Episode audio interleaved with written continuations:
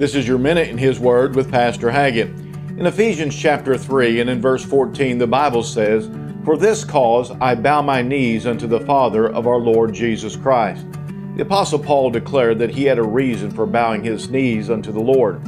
It was because of the Lord's great plan, not only for him, but for all mankind. That plan was to send his son Jesus Christ into the world to save man from his sins and to give him eternal life.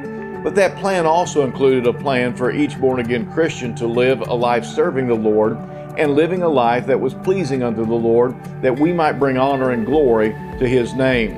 Today, we all should bow our knees in prayer and thanksgiving unto the Heavenly Father for his wonderful mercy and work in our daily lives.